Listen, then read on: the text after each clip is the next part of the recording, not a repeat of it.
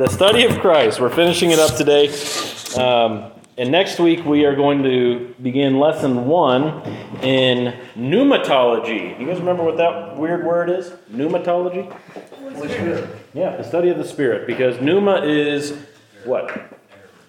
What language? Greek. Greek. Yeah, it's the Greek word for air, wind, or spirit.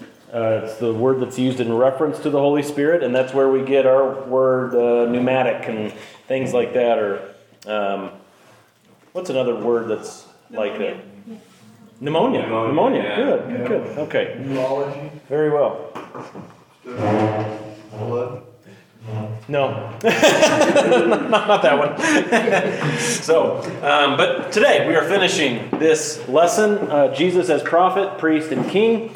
Last week we wrapped up the priest section, speaking to how Jesus fulfilled the Aaronic priesthood by entering the eternal holy place and making peace with God once for all by his own blood. And he fulfilled the Melchizedek priesthood by being the eternal ruler of the universe, who, after making his offering, is our priest forever. And remember this quote from John, John Frame? Such a good quote. What is the resurrected Christ doing right now? He is interceding at the Father's right hand. Even now, He is thinking of us, bringing our needs to the Father's attention. Of course, Scripture also speaks of the Holy Spirit's interceding.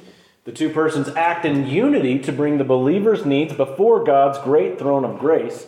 The Father willingly hears the intercession of His Son and His Spirit the bottom line is that we can be sure that the Father will withhold no good thing from us. The whole Trinity is on our side. God is of one mind on our behalf, and if God be for us, who can be against us? Great quote. That's a good one. All right, so now we're going to talk about Jesus as King. I think we got into this a little bit last week. How far did we get last week? I'm assuming we covered these verses Isaiah 9, Matthew 2. We cover those? John 12, 13. Yep, good. Okay. So this will just be a little bit of a recap then. Um, the big idea that you're going to have to understand for today's lesson, the big idea, is that there is an already, not yet aspect to the kingship of Christ. So, if I asked you, is Jesus king? You would say very quickly and very confidently, Yes. Okay. Now, if I said, has Jesus' kingdom fully come and been realized on the face of the earth? You would say, no. Okay. Just as confident as the first answer, right? So it's an already not yet aspect to his kingship, and it makes the doctrine a little bit difficult to grasp. But we're going to walk through it together. Last week we looked at Isaiah 9, 6, and 7. For unto us a child is born, unto us a son is given. And where will the government be? On his shoulders. Yeah, it'll rest on his shoulders. And to the increase of his government, there will be no end. Christ's kingdom is going to expand and increase. Are we seeing that fully realized right now? No, we're not. no, we are not. Uh, so we need to talk through that. And we talked about Matthew 2 2 and John 12 13. Uh, Matthew 2 2 was when the wise men wanted to come see Jesus, and they referred to him as the newborn king. Jews the newborn king, the king of the Jews. Yeah, in John 12, Jesus is coming in on Palm Sunday, and they're saying, Hosanna in the highest, king of the Jews. King.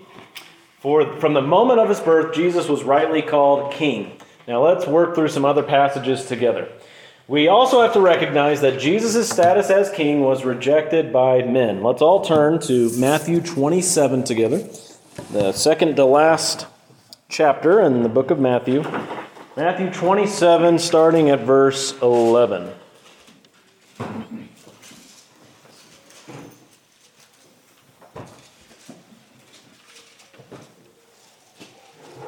We were able to see uh, the Stucker family yesterday and that sweet little baby. They're all doing great. Everybody's doing really well. So, thank you guys for caring for them and praying for them with both Dean and Jen, and I believe both children that were already out of the womb uh, all having COVID during the last couple of weeks of the pregnancy. That was really complicated and a little scary, uh, but the Lord was just so kind and showed them lots and lots of mercy. So uh, they're all home and doing great. I was, was very happy to see that. So, all right, Matthew 27. Would someone read in verse 11? Who's got that? Matthew 27 11. Go ahead. uh, meanwhile, Jesus stood before the governor, and the governor asked him, Are you the king of the Jews? Yes, it is as you say. Jesus replied, all right, drop down to verse 29, same chapter, verse 29. After twisting a crown of thorns, they put it on his head, and a reed in his right hand, and they knelt down before him and mocked him, saying, Hail, King of the Jews! Wow. Verse 37. Who would read verse 37 for us? Okay, go ahead. And above his head they put up the charge against him, which read, This is Jesus, the King of the Jews. All right, so we started off by saying, by looking at the verse where Jesus said, It is as you say. He is king. And then they mock him. But that doesn't change his actual status. Just because they mocked him in that way, that doesn't mean he wasn't king. He truly is king from the moment of his birth. This fact that they mocked him doesn't make it any less correct to acknowledge him as king. However, it is clear that he did not establish an earthly kingdom in the fullest sense. When you go back and look at the Old Testament prophecies, uh, we just barely touched on Isaiah 9, verses 6 and 7. But you can look also in Zechariah, talks about this pretty explicitly. In other passages that refer to the end, the day of the Lord, the coming Messiah who is going to establish justice and righteousness. That kingdom has not been fully realized yet. Okay? Now there's an already not yet, but it's not yet. Okay? We need to emphasize that just as much as we emphasize the already. Third thing to note Christ's church refers to him as king. Christ's church makes reference to him as king. Would someone grab Acts 17, verses 5 to 8, and then someone else get 1 Timothy 117?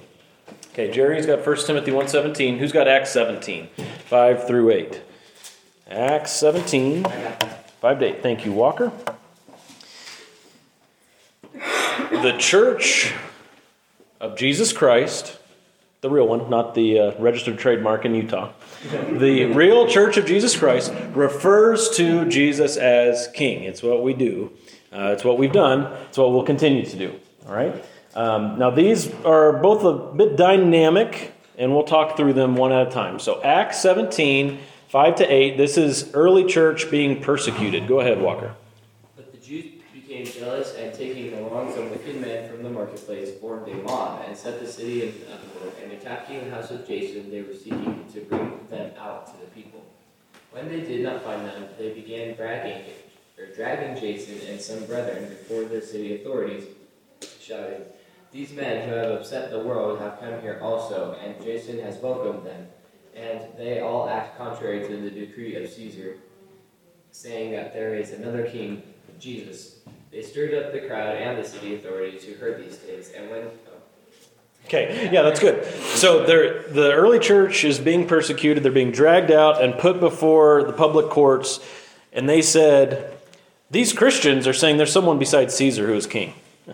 Now, certainly, the Christians were falsely accused uh, on many occasions. They were they were accused of um, all sorts of strange things. They had love feasts, is what they were called back then, where they would come together and have communion and have Christian fellowship. And the world said they were having orgies. That's what those love feasts were, making them look like this wicked, perverted group.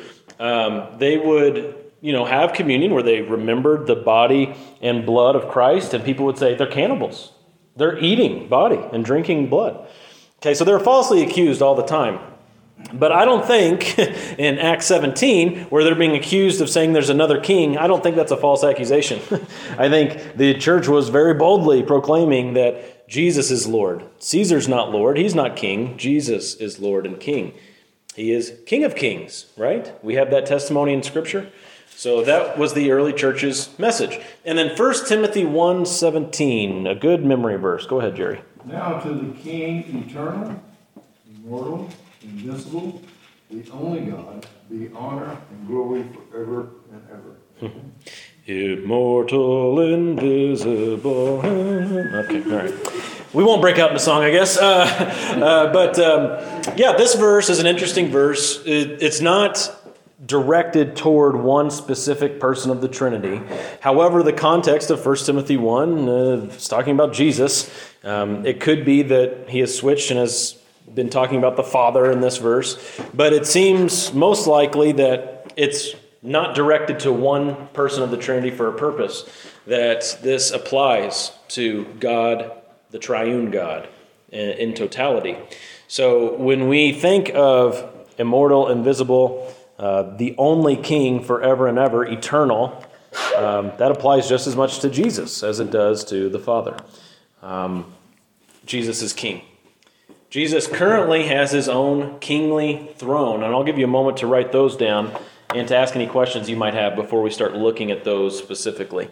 Uh, but Jesus is a king declared by his church, declared by scripture, and he has his own kingly throne, and we'll examine those together. But any thoughts or questions while people are jotting stuff down?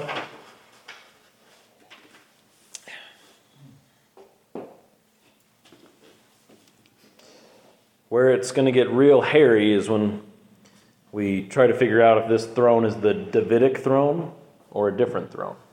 That's where things get a little complicated, if they haven't been complicated for you already.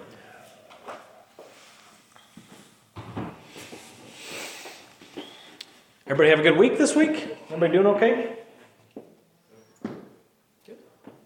I just didn't watch TV this week. Uh, that's that'll make your week better. Yeah, that's for certain. You want to have a better week? Unplug the TV. Don't go to FoxNews.com. Don't go to DrudgeReport.com. Don't go to any of those. Just live in live in the bubble God has given you, and steward those things well. All right, that's a good advice for these days. Well, let's uh, let's begin together. We'll look at not every one of these, but the ones we'll look at together, we will look at together. So, Luke 22, Luke chapter 22. It's a big chapter, isn't it? We're going to look at verse 69. Luke 22.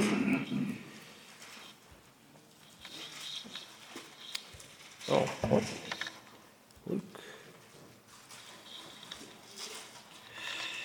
Okay. Let's start back at verse 66. This is Jesus standing before the Jewish court, the Jewish Supreme Court. And would someone read verses 66 to 71? 66 to 71. Who's got that? Logan, go ahead. When day came, the assembly of the elders of the people gathered together, both chief priests and scribes, and they led him away to their council, and they said, If you are the Christ, tell us. But he said to them, If I tell you, you will not believe, and if I ask you, you will not answer. But from now on, the Son of Man shall be seated at the right hand of the power of God. So they all said, Are you the Son of God then? And he said to them, You say that I am. then they said, What further testimony do we need? We have heard it ourselves from his own lips. All right. They were pressing to get an answer from Jesus. Will you confess to being King of Kings and Lord of Lords, the Messiah, the Son of God? And uh, Jesus kind of going, going at their presuppositions there, isn't he? When he says, Well, if I tell you, you won't believe. You've ruled it out. You've presupposed that it can't be the case. You've ruled it out. And if I ask a question, you will not answer. And then he makes his declaration there in verse 69 The Son of Man will be seated at the right hand of the power of God. And the Son of Man, does he, seat, uh, does he sit on anything but a throne now that he's ascended into heaven? No. If he's seated, if he's seated as King of Kings, you better believe it's on a throne, right? Now, uh, don't don't make it to be something like, well, that means it's a real gaudy chair. That's what makes a throne. It doesn't make it a throne uh, by what it looks like. Uh, it matters who's sitting in it. That's what makes it a throne. So it could look like a folding chair. And if Jesus is sitting in it, it's a throne because he's the king. All right? Um, let's move forward to Ephesians. Ephesians 1. We'll look at these two references in Ephesians. In that last passage, do you make any significance of the phrase from now on? Um, well, let me let me back up. From but from now on, the Son of Man will be seated at the right hand of the power of God. Yeah. So there's this would be a good moment to cross-reference to Hebrews 1 3. I don't have that one in this particular list. But after making purification of sins, he sat down at the right hand of God. So there is something to the after redemption, he's seated at the right hand of God to signify that redemption is complete. Um, I believe that's what would be in reference there when he says from now on. But yeah, that's all I got for that. Unless you have any other thoughts to add. Ephesians 1:20. Oh, let's back up to 19. The surpassing greatness, verse 19, of his power toward us who believe. These are in accordance with the working of the strength of his might, which he brought about in Christ when he raised him from the dead and seated him at his right hand in the heavenly places. And now, so have that in your mind. So stop right there before you go to 2 6. Have that locked into your mind after Jesus accomplished redemption as he was the Savior of the world in obedience to the Father, went to the cross, uh, you know, he was shamed, he was scorned, died in our place for our sins, rose again, ascended into heaven, and now he is in a really good place or the best place? The best, right? The most privileged position, the most honorable position. Where else would Jesus be, right? Have that in your mind now. Chapter 2, verse 6. What has happened to us as Christians when we got saved? We were raised up with Christ, and not just that, we were seated with him in the heavenly places in Christ Jesus. So we just said, where Jesus is now is the most privileged place. Where else would he be? And that's where you are too. Spiritually, positionally, that's where you are. One of my favorite, favorite verses to share with Mormons. Because, of course, Mormons separate salvation and exaltation, right? We're all saved. Jesus saved all of us through his atonement. But now we have to walk the covenant path toward exaltation. Not what Scripture says. Scripture says from the moment you believe, you are in the most privileged place in the entire universe. And no one can take you away. Isn't that incredible? Absolutely astonishing. All right, so Jesus is seated on his throne at the right hand of God. Uh, let's jump to Hebrews 8 1. Hebrews chapter 8.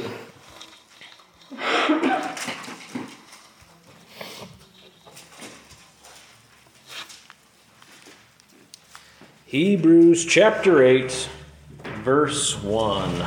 Someone read that for us. Okay the point of what we are saying is this. We do have such a high priest who sat down at the right hand of the throne of the majesty in heaven. All right. So we have a high priest, and that's what we've been talking about the last week, especially how Jesus is priest, right? So he's our great high priest, fulfilling all the priesthoods of the covenantal system, the Levitical system. And not only that, but he's seated on a throne in the most privileged position at the right hand of God. He's a king. He's not just a priest, he's a king. And that's that Melchizedek priesthood stuff, that he's not just a priest, he's a priest and a king. Right? And then let's all go to Revelation together. Revelation 3. This is the most explicit. The end of the chapter, Revelation 3. And let's do 20 to 22, the last three verses of that chapter. Who would read Revelation 3, 20 to 22? Who's got it? Go ahead, Lisa. Behold, I stand at the door and knock. If anyone hears my voice and opens the door, I will come into him and will dine with him, and he with me. He who overcomes, I will grant to him to sit down with me on my throne as I also overcame and sat down with my Father on his throne. He who has an ear to hear, let him hear what the Spirit hmm. says to the church. Okay.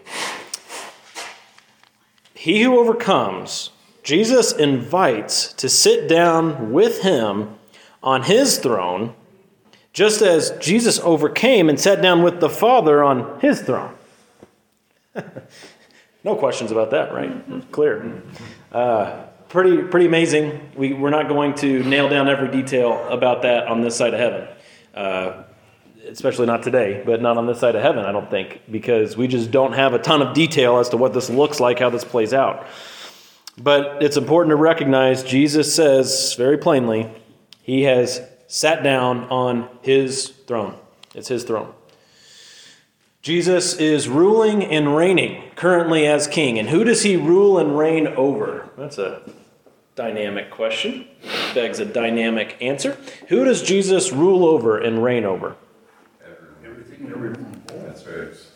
Okay. But not yet. Okay. All right. Already. Not yet. Yes, that's right. All right. So um, explain that just a little more, Jerry.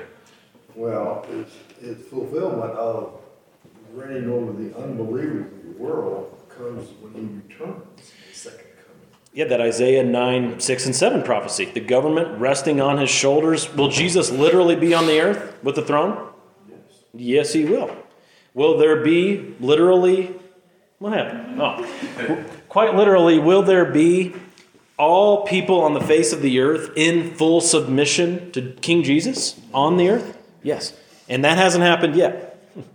In fact, it's in a pretty extreme minority of those who bow the knee to Jesus right now on the face of the earth, isn't it? So already, not yet. Now, where does he rule and reign? In what sphere does he rule and reign 100% right now? In the church. That's right. In the church, Jesus is king. We proclaim him as king, and all that we do is in service to the king. We submit to the king. But even then, because of sin in the world, it's not perfect. But we recognize fully in that sphere 100% his kingship. Okay? Thoughts on that? Questions? Yeah, in, in either realm, either in church or the world, uh, when we're not submitting to him as king, that doesn't negate his kingship at all. Like that. Yeah. Yeah. It doesn't mean he's not in control of all things. Right. He's still holding the universe together by his power. Um, and he has dominion over angels and principalities, things visible and invisible. Right? He just, he is king. Yes. He just hasn't enforced his full authority, Well, and in the sphere of the world, he's not recognized as king. not recognized. In the sphere of the church, he's fully recognized as king. Um, yeah. Okay? Good. Christians will disagree. Oh, okay. Before we get into that, because that's a little more of a doozy. But go ahead, Lord. Yeah, you're saying fear of the church. Yes. Why don't we say churches? Because there's two ways that we can reference the church. Uh, there's big C church and lowercase c church. Um, I'm just seeing there in Revelations uh, three twenty two at the end it says, yep. Yeah, he says to the churches. Yep. And what churches does it specifically have in mind? Um, The ones from chapters 2 and 3, right? yeah, true. Which is the seven churches. There are many different views on what that means. Um, we're not going to get into interpreting that because I'm not prepared for that right now. Uh, and even if I did prepare, I probably wouldn't have an exact answer for you. But uh, for a general perspective, what's the difference between these two things? Um, we haven't gotten into this in our ecclesiology segment yet, but what do you guys know about this? Shout some things out. The local church is part of the church universal. Okay, so part of the universal church. We're a subset, I guess.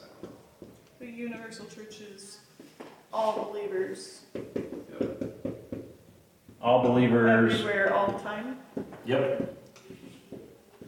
Um, oops. You could say, oh yeah, that's right. Uh, you could say everywhere, all time. In most references, we are talking about the present moment, right? But yeah, I mean, the church is all believers everywhere. What else? It's also called visible and invisible Okay. And why is it called invisible over here? because we don't know who is a part of the universal church. There can be uh, false converts who proclaim they're in Christ, but in reality there or not. Yeah. Okay. Let's do one more thing. It will never end. It's Okay. un- unconquerable. This one will never end. That's correct. What about the other one? They come and go. We call them church plants for a reason. They're planted, they grow, and they die, don't they? Point to, to one local church that has existed, maintaining their confession from the time of Christ until now. Don't think you can find one. Churches are planted, they grow, they die. That's what happens. Yeah, that's it. They get infected. Um, so that's a difference between church, uh, universal, and local churches. And where it says Jesus is king of the capital C church, that's what's in mind right here. Okay? Good. Anything else? All right. Christians will disagree as to whether or not Jesus is currently ruling as king. And this is in particular in reference to the Davidic throne. What I believe is that Jesus is spiritually ruling over the church as king and shepherd. This rule will be fully realized in physical form in the millennium when the disciples rule with him. And that's uh, Matthew 19 28 is the reference to the disciples asking Jesus, uh, Hey, we've left everything and followed you. What's in it for us? and instead of rebuking them, Jesus gives them a straight answer. And he says, In the regeneration or in the new birth of the world, you will be ruling and reigning. Those who have followed me will be reigning with me, judging the 12 tribes of Israel. Amazing, amazing uh, teaching there. But is Jesus ruling currently as king? Yes, of course he is. Um, he's king, he's also shepherd, and it will be fully realized in physical form later. And that's what we've been saying. Already, not yet. Okay? Already happening, but it's not yet fulfilled totally, as we read about the prophecies in the Old Testament. Um, more things to look at. If you flip to Matthew, you did a good job. We're going to look at Matthew together. Matthew chapter 4. Let's turn there. Matthew chapter 4, where Jesus introduced his kingdom. Would someone read verses 17 and 23 of Matthew 4? Matthew 4, not 17 through 23, 17 and 23. Who can get that for us? Got it. Okay. From that time, Jesus began to preach and say, Repent, for the kingdom of heaven is at hand. 23. Jesus was going throughout all Galilee, teaching in their synagogues and proclaiming the gospel of the kingdom, and healing every kind of disease and every kind of sickness among the people. Right. The kingdom of heaven's at hand. That's how Jesus starts his ministry. And then he goes along in his teaching about the kingdom. And then in 1228, Matthew 12, verse 28, uh, Jesus says, If I cast out demons by the Spirit of God, then the kingdom of God has come upon you. Interesting. The kingdom of God has come. Kingdom of God has come upon you. He claimed that all authority belongs to him, and this is really important. The very end of the book, Matthew's letter, where he's teaching what Jesus commissioned us to do. And before Jesus says, Go make disciples of all nations, what does he say? All authority belongs to me. And in what spheres? In heaven and on earth. Some authority on earth, but all authority in heaven, right? All authority in heaven and all authority on earth. That was Jesus' proclamation of his kingship. He is the king of heaven. He's the king of earth. He has all authority in both realms. He says he's king. That's why he could commission the disciples, because he's king of kings and lord of lords. A king commissions his servants. Jesus made it very clear to Pilate that though he is king, his kingdom is not of this world. And we'll look at this together and then pause for more questions and discussion. But John 18, let's all turn there together. John chapter 18, verses 33 to 40.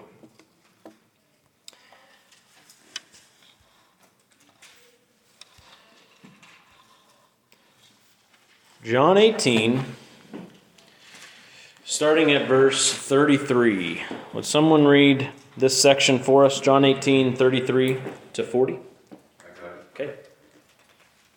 Therefore Pilate entered again into the praetorium and summoned Jesus and said to him, Are you the king of the Jews? Jesus answered, Are you saying this on your own initiative, or did others tell you about me? Pilate answered, I'm not a Jew, am I? Your own nation and the chief priests delivered you to me. What have you done? Jesus answered, My kingdom is not of this world. My kingdom were of this world, then my servants would be fighting so that I would not be handed over to the Jews. But as it is, my kingdom is not of this realm. Okay, let's pause right there for a moment. Jesus, of course, very clearly saying, My kingdom. You only possess a kingdom if you're king. And he refers to his followers as what? Servants. Servants. His servants. He possesses those servants. Okay? And his kingdom is not of this realm. Makes that very clear. All right, continue. Therefore Pilate said to him, So you are a king? Jesus answered, You say correctly that I am a king. For this I have been born, and for this I have come into, into the world, to testify to the truth. Everyone who is of the truth hears my voice. Pilate said to him, What is truth? And when he had said this, he went out again to the Jews and said to them, I find no guilt in him. But you have a custom that I release someone for you at Passover. You wish then that I release for you the king of the Jews. So they cried out again, saying, Not this man, but Barabbas. Now Barabbas was a robber. All right, so now going back to the statement I made here, Jesus is spiritually ruling over the church as king and, sh- and shepherd. Um, his kingdom's not of this physical realm yet. Uh, but there will come a day when his kingdom is fully realized in physical form. Jesus is saying here to Pilate, My kingdom is not of this realm. Okay? Thoughts, questions on any of that? So the question that Pilate asked him, what is truth? Mm-hmm. Is that a rhetorical question? There are different takes on that because some people believe Pilate's mocking him. What is truth? You know, that sort of thing. Some people believe it's a genuine question. We don't know. Uh, We don't see an answer. and we don't really see an answer there, right? So uh, I lean on the side of uh, mocking, but I'm hopeful that it was the side of sincerity. Uh, we'll find out one day. Yeah. It seems to me like he was mocking him back in 35 too, when he says, I'm not a Jew, am I? Yeah. So that's him kind of. He had a little bit of a tude. Yeah. I'm not a Jew, and I don't want to be a Jew. That's what he was saying. Yeah. Don't want to, I don't want to be. Yep. The thoughts or questions on that passage or kingship of Christ before moving to the next slide? Does Pilate have any clue what he means? My kingdom is not of this world. Being an unbeliever, I can't imagine he would. It's just Yeah, words in his ears, and right. he didn't even give it thought process, actually. Yeah, in Pilate's mind, it's probably okay, this man's a lunatic. Uh, this man thinks he's some sort of a king. Uh, Pilate probably ruled out uh, many biblical truths uh, from the unseen realm. you know, he, he probably didn't give any credence to principalities and powers and things of that nature, or perhaps even the human soul. Uh, so Pilate's probably just thinking, no, this guy's loco. I don't know if Spanish existed then, probably not. Uh, this guy is whatever the Greek word is for crazy, and uh, and probably just ruled all that out. Yeah. So as we consider the offices of Christ, his fulfillment of these offices happen in different ways, and that's what we've been studying: prophet, priest, king. We're finishing it up here: prophet, priest, king. When it comes to Jesus as prophet, past, present, or future fulfillment. Jesus as capital P prophet. Pass. Okay. Fulfillment in the past. Yet there is a present effectiveness, right? Because we, we have the Gospels preserved for us, Jesus' own words preserved for us. As we read them, we understand his ministry. We're affected by his prophetic ministry, but the fulfillment, of course, is past. Priest. Now, Present. now I'm Past and present. Because what was his great act as priest? Yeah, being nailed to the cross, right? Dying in our place for our sins. That is fulfilled in the past. He's not crucified again, yet we recognize his ongoing intercessory ministry. Remember that? Propitiation, past. The intercessory ministry continues. Okay? And then, of course, kingship, past, present, and future.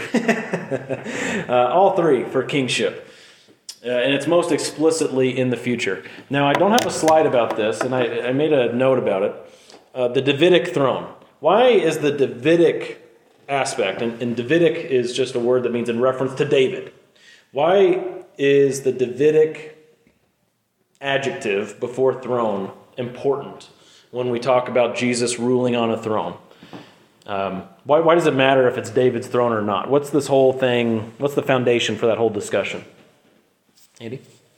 Well, it was a it was a promise that David's kin, his heir, would sit on the throne forever. It's a, it's a, it's a covenant promise. Yeah, covenant, right. Do you, do you know the two passages? Anybody in the room know the two passages in the Old Testament that reference the Davidic throne? You guys need to know these. Write them down. 2 Samuel 7, 2 Samuel chapter 7, and Psalm 89. 2 Samuel 7, that's where it's most detailed. That's where the initial promise was given by God to David. And then Psalm 89, written by David, reaffirming those promises that God had made to him.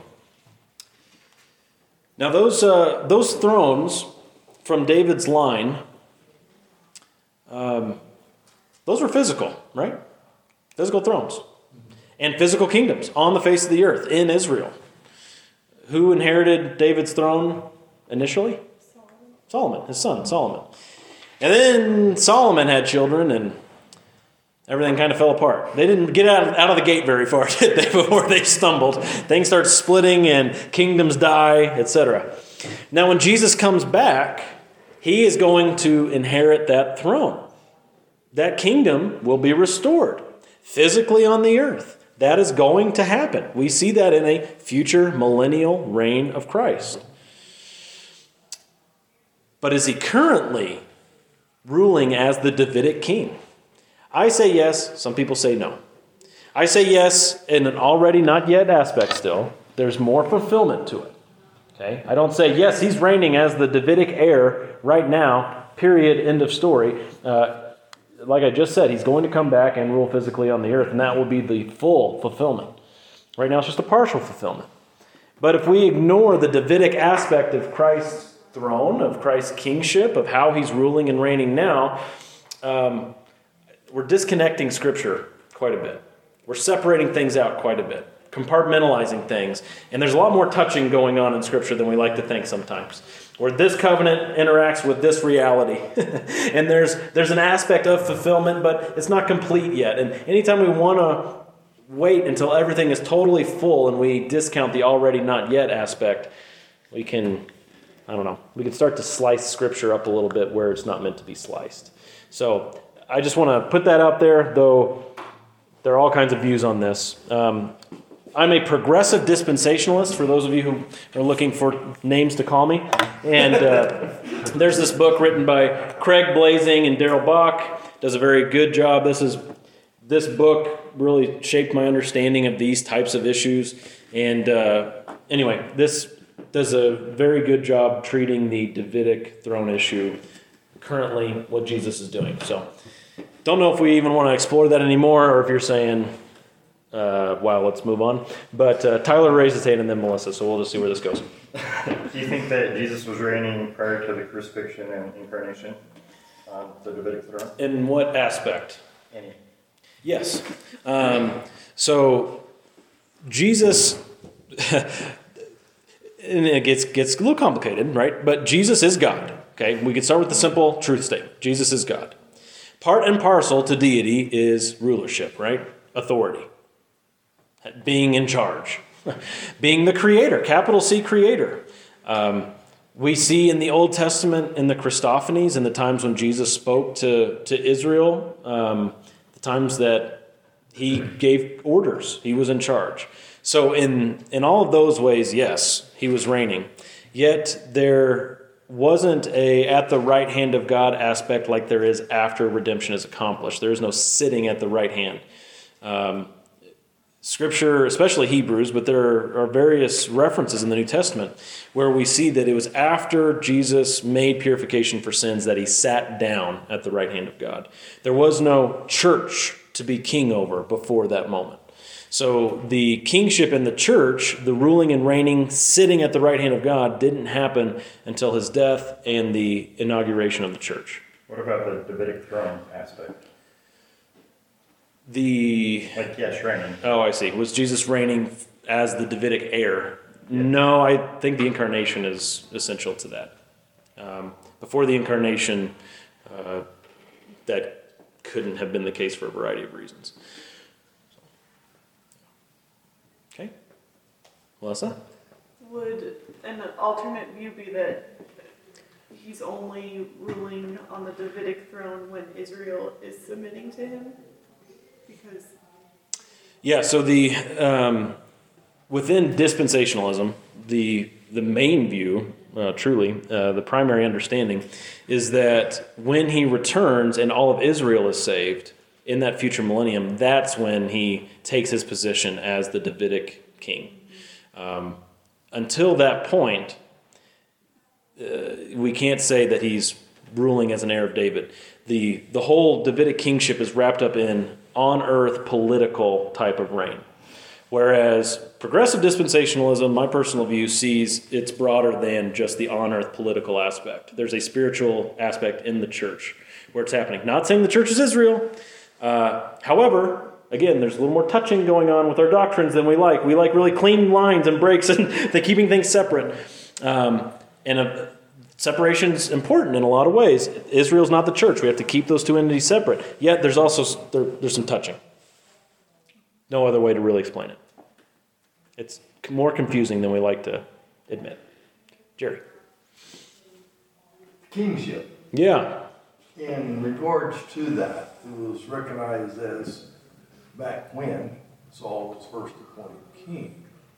So kingship, kings became an element of the Jews. So knowing that Jesus, he's sovereign, all powerful. Yeah. So in relationship to the church, does it really define the fact that he has to be a king when he's already more powerful than mm-hmm. a king? He's God. Yeah, his kingship, just like the office of prophet and the office of priest, his kingship is tied in uh, to prophecy really tightly. So when the covenant made to David, for example, David is told, and prophets that followed him were told, the branch of Jesse, the, the root of Jesse, or the branch of, yeah, branch of Jesse, I think is the most common one.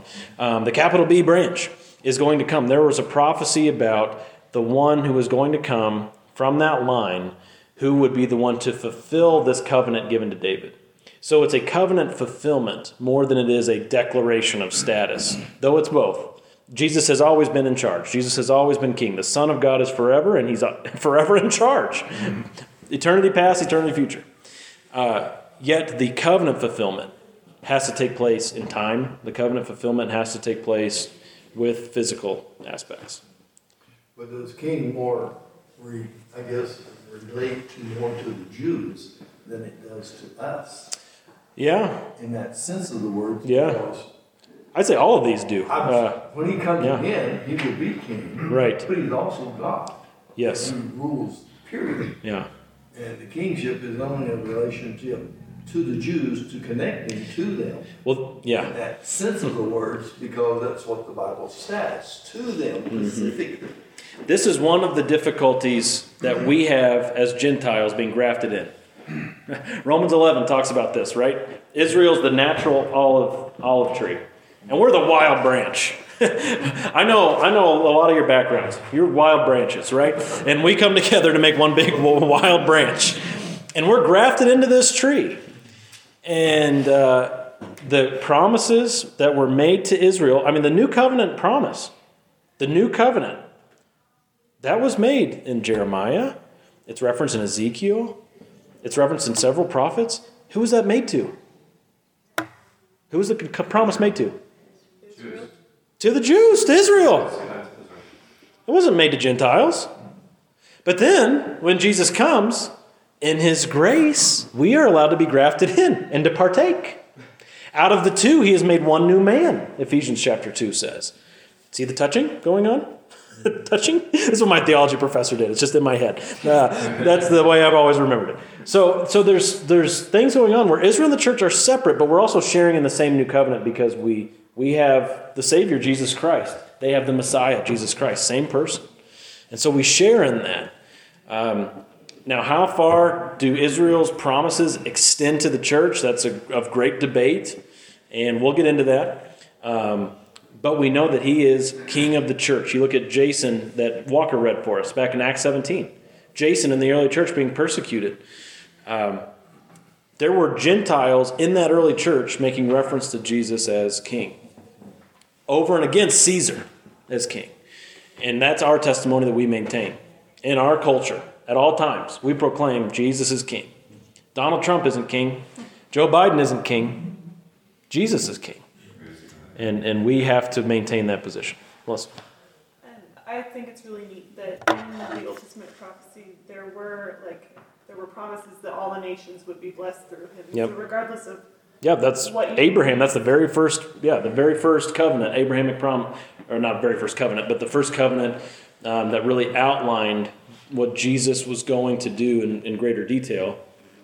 Genesis twelve three, blessing to the nation. Sorry, but yeah, oh, just that like regardless of where you stand on how much the church partakes, we are blessed. Yes. That was promised from the beginning. yes, absolutely. All the nations through the seed of Abraham are blessed. All right, let's ask some questions here. How does Jesus' fulfillment of the office of prophets, to switch gears a little bit, office of prophets, get, prophet give us confidence? Jesus' fulfillment as of the office of prophet give us confidence.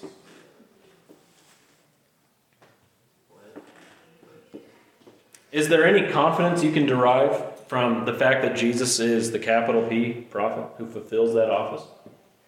And if there is some confidence, what is it? It's Deuteronomy 18. If he proclaims the word of God, it's going to come to pass. Mm-hmm. It's, it's as factual as the rising of the sun in the east and setting in the west. It, there's no question whether or not it's going to happen. Yeah. That means everything Jesus said, everything he promised will absolutely be true, Yeah. if it didn't already. Right. We don't look at uh, his Olivet discourse. That's Matthew 24 and 25, where he's talking about end times. We don't read that and think, uh, you know, there's a chance that this will happen. When he says the Son of Man will return, he'll be coming on the clouds, the host of angels with him. That's going to happen. Are we looking for another prophet? There'll be some. The only In the, in the end, in Revelation, there will be some. false prophet. But as, go, I guess thinking back to what Andy was saying, Deuteronomy 18, when Moses said, There will be one like me who comes, listen to him. Are we waiting for that person to show up? No, we're not, right? Jesus has come. He's fulfilled that office. We're not waiting for someone to fulfill the, the office. Okay? We have confidence in what he said. We have confidence that it's finished, not just his work of redemption on the cross, but the prophet was to come. That office fulfilled. How does Jesus' fulfillment of the office of priest give us comfort? Think back to, I think I have on the board propitiation on this side and uh, intercession on this side. How does that give us comfort?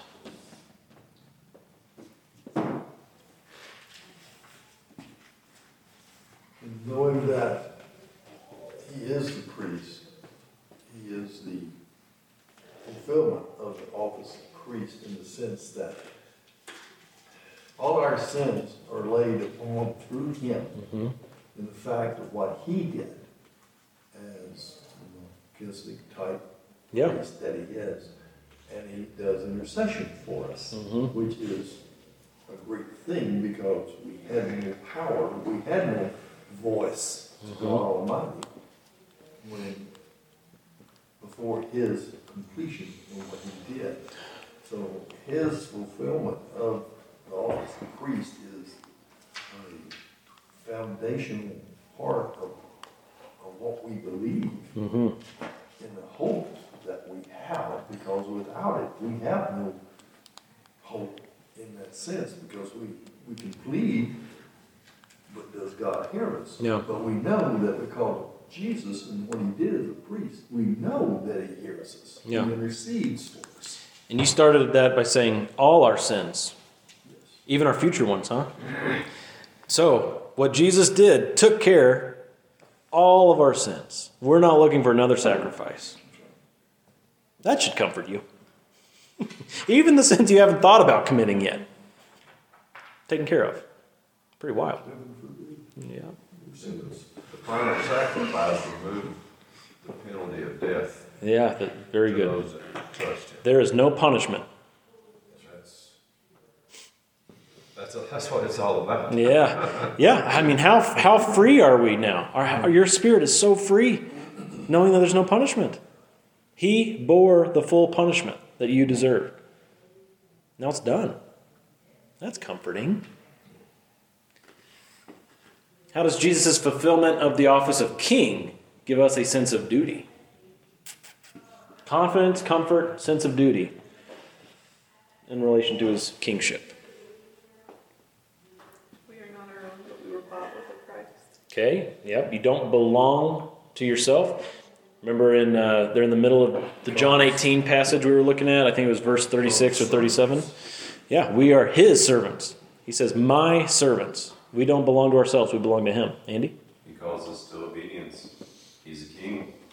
We owe him our allegiance, our fidelity. We owe him bowing of the knee. We owe him our lives. We owe him everything. So there, that word "owe," there's an obligation there, isn't there? And not out of making anything up to Him, not out of earning anything, but out of what is given. A love obligation. If you understand that He is the prophet, priest, and king, then there's a love, there's a natural obligation that follows. Anything else?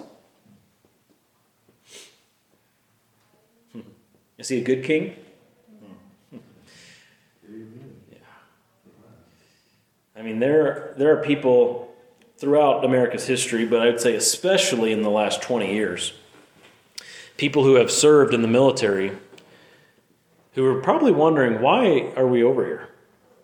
Why am I in this place right now doing what I'm doing?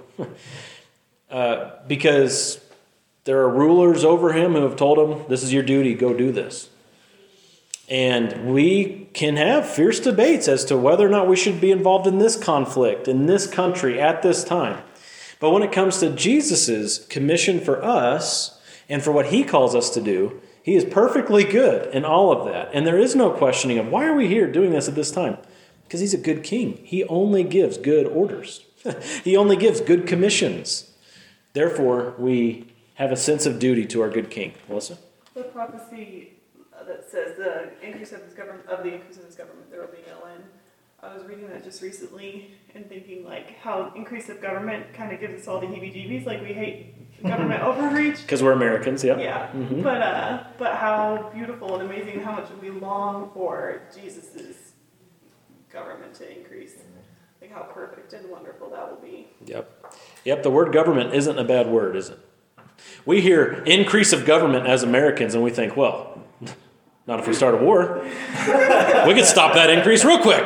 That's just what we think. Uh, and we've probably been thinking that a lot in the last couple weeks. Um, but government isn't inherently a bad word. When Jesus is the capital G governor in charge of the whole thing, we should long to be in submission to that government. We should long to be a part of that country, of that place. Right? So next week, we are going to begin pneumatology. Pneumatology, lesson number one, study of the Holy Spirit. There aren't as many lessons uh, for that section. I think there are three PowerPoints, so it might take us five weeks or something of that nature.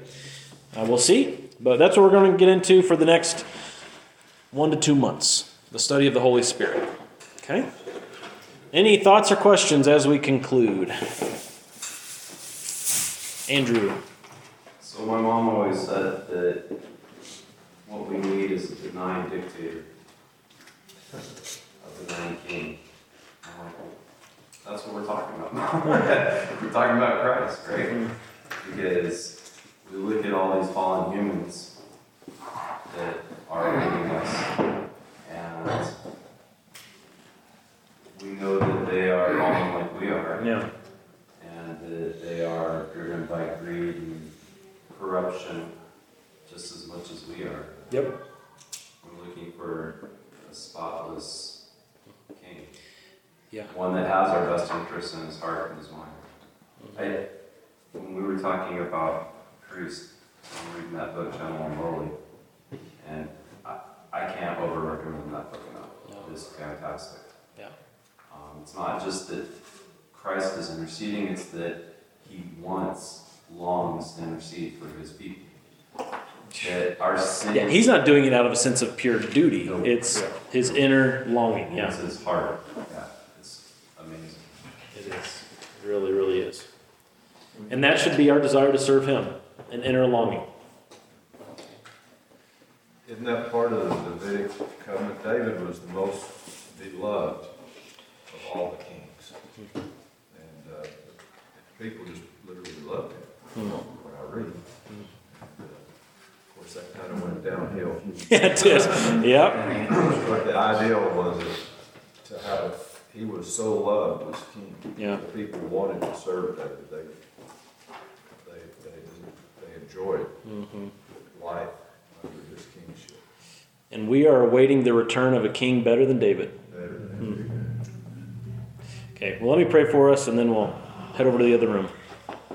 Lord, we love you and we thank you that you truly are Lord of Lords. You are King of Kings. And we ask that you would infuse this truth into our hearts deeper and deeper, that we would have a better understanding of your kingship in all areas of life, that we would, with pure, sincere hearts, seek to serve you as your servants. Give us a, an appropriate vision, an appropriate understanding for the world around us and for the future. That we would have our hope wrapped up in you alone and in no fallen man, woman, or collection of people. That we would have our hope in you alone, this hope that no one can take away from us because we belong to you. Lord, we love you. We thank you. Ask your blessing on the rest of this service. Give us a, just a really fun singing time, a really encouraging time of singing, and have us to understand the scriptures better in 1 Corinthians 5 as we look into that also. Thank you so much for what you've done, what you are doing in the present moment, and what you are going to do. In Jesus' name, amen.